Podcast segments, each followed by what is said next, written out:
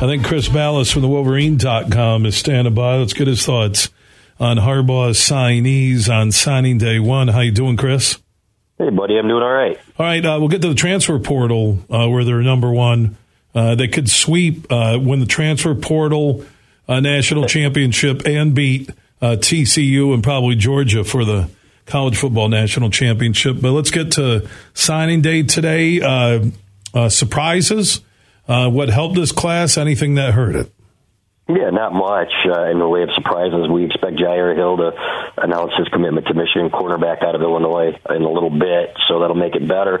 But it's around number 20 in the country, and frankly, it's not what you'd expect for a team coming off a 25 and 2 record and back-to-back Big Ten titles, back-to-back drubbings of Ohio State and playoff appearances. But it is what it is. If you're not paying for play, which Michigan is not, then it's going to take some time to shake out. And uh, but I think they adapted pretty well, as you said, with the transfer portal you can't use the portal as a crutch, right? You can't have 15 guys coming in every year and saying, okay, we're putting a team together with other people's leftovers. And, uh, but that's not really what they've done here. They're getting grad transfers and Michigan, you either need grad transfers or freshmen, frankly, uh, to get their to get their transfer their credits to transfer. So they've done a good job of that. A lot of them have ties to Michigan from previous recruitments or are guys that were captains of their teams. So they know what they're doing. If you look at AJ Barner, for example, tight end, uh, after Erick All leaves, and Louis Hansen, who never really panned out here, a former four-star recruit.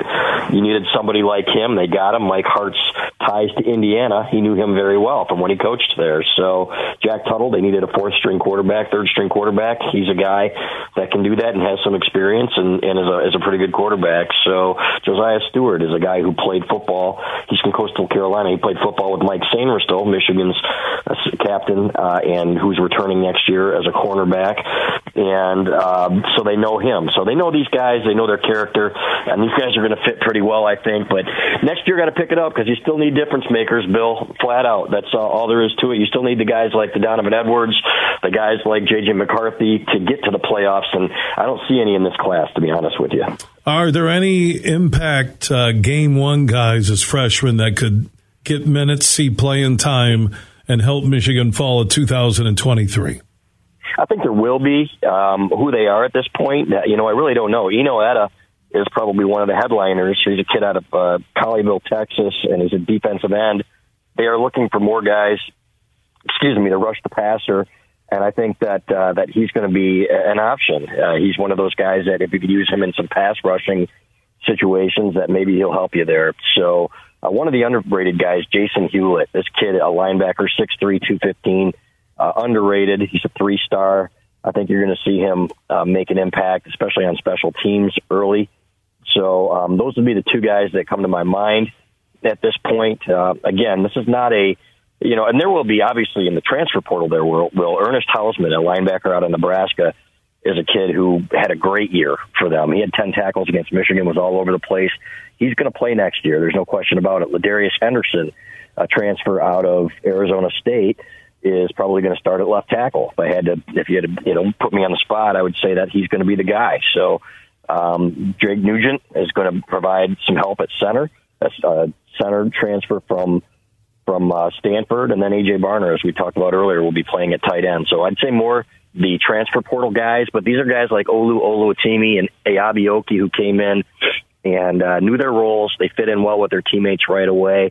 These guys, again, all captains, all high character guys. So it's not like you're going out there and just grabbing 15 guys out of the portal because you had to. Yeah, and Tuttle becomes a uh, more than capable backup. He also came in via the portal. And who's the Coastal Carolina edge rusher? I watched Coastal Carolina this year. He looked mm-hmm. tough. Mm-hmm.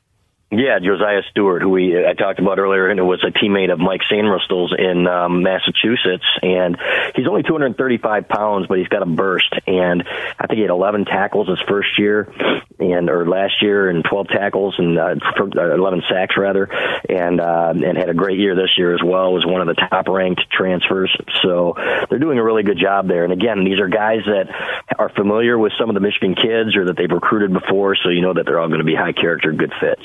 Yeah, I'm looking at the breakdown by position currently for the signed letters of intent uh, for Michigan. Two running backs, four receivers, three O linemen, and then the bulk of it uh, is on the defensive side. Four D linemen, three linebackers, two DBs, and special teams guys, athletes are four. so you can kind of see the focus. And, and I do agree with you, Chris.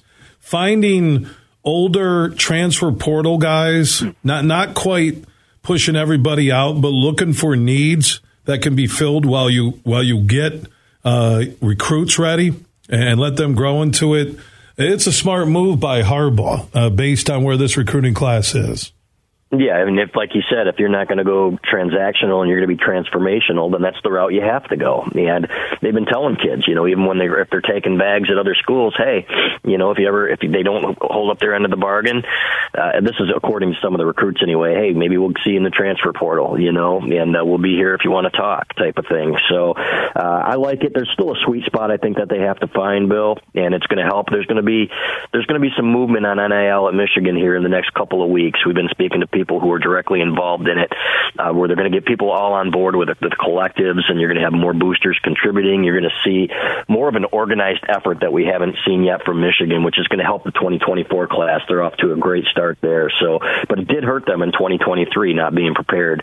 I have no hesitation in saying that, and uh, you know there are going to be some hurt feelings when I say that. But the new president Santa Ono, like I said when he was hired, is not going to stand for Michigan being complacent and Michigan not being excellent uh, in every every facet of every program. This is a guy who, when they uh, asked him about when they were telling him about the hospital and the different departments and where they ranked, said, "Well, why aren't the other ones in the top five? You know, and how do we get there?"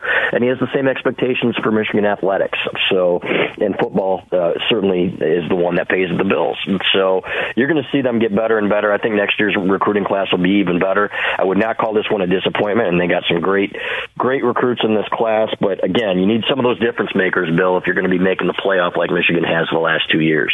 Man, when I heard you use the phrase taking bags, all I thought was Chris posing for a picture with a big gold chain with a dollar sign leaning up there with Sayfie and Broome and EJ Holland and Johnny Borton uh, driving the Wolverine.com bus, taking bags. That's your first release on your album. I love that. Yeah and I'd have a, an Oregon jersey on at this point. Apparently, looking at the way uh, or UCLA, excuse me. Yeah, well, Oregon's got the Nike money. Come on. Yep. Yep, no question. And you know what? Sometimes that works out, and sometimes it doesn't. Right? If you look at Texas A&M, for example, we've had this conversation how many times, Bill? So you know what? If you flat out are paying for play to some kids and other kids aren't getting anything, there's going to be some animosity in there. But you know what? The biggest recruiting win would be this year, Bill, is if they get Blake Corum to come back, and he's going to be he's 50-50, He said yesterday, and I know the people directly involved trying to get him his NIL opportunities at Michigan. Um, to, you know, not they can't tamper and they can't say, okay, we're setting you up here, but I do know that the people are interested in signing to him to some deals that could make it worth his while to stay at Michigan. So when you talk about recruiting, you want to talk about a five star. That's about as good as it gets. A Heisman, almost a guaranteed Heisman Trophy candidate tampering and setting kids up. That doesn't happen in college sports. it is, I tell you what, um, Michigan, as I've always said, does it better than most, almost to a fault at times. Uh, John Beilein, for example, as a guy who was voted the cleanest coach in the country by his peers. He should be nominated today. By the way, there's going to be a show on right now uh, for the for the Naismith Hall of Fame, uh, the highest honor bestowed upon a coach at any level. So I'm looking forward to watching that here in a couple of minutes. But that's how Michigan operates, and uh, that's why you know what we we can say anything we want to about uh, you know, uh, these schools around the country and and what they're doing and everything else. But I've never doubted that in my 25 years covering Michigan football or basketball that they were doing it any other way than the right way. Chris Balas from the Wolverine.com, the Michigan Insider, joining us on signing day number one. Really, uh, the first signing day is full of the D1 stories. Signing day two has become more uh, about filling holes or lower level D1 and D2 programs, but Michigan currently, uh, the on3.com recruiting rankings, where is Michigan at right now with their latest signees? Yeah, it looks like number 20. It should move up to about 18 or so, I think, if they land Jyaire Hill, who we mentioned earlier. So, and, uh, you know, I don't get caught up in the rankings, but what I do look at, Bill, are some of the difference makers. And sometimes you can't tell who those guys are just by looking at the list. You know, for example, Mason Graham, in hindsight, was a five star Michigan's freshman defensive tackle. And for a long time, he was a three star. I think that's how he ended.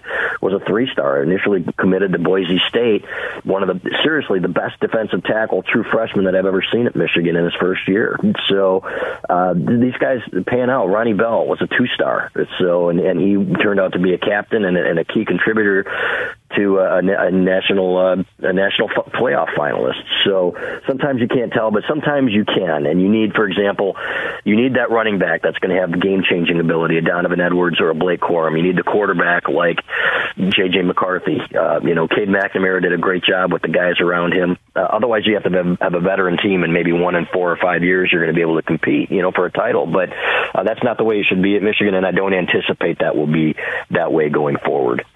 Chris Balas from the Wolverine.com. Busy man. You got signing day number one today with Harbaugh and the Wolverines, and a week from Saturday in the desert.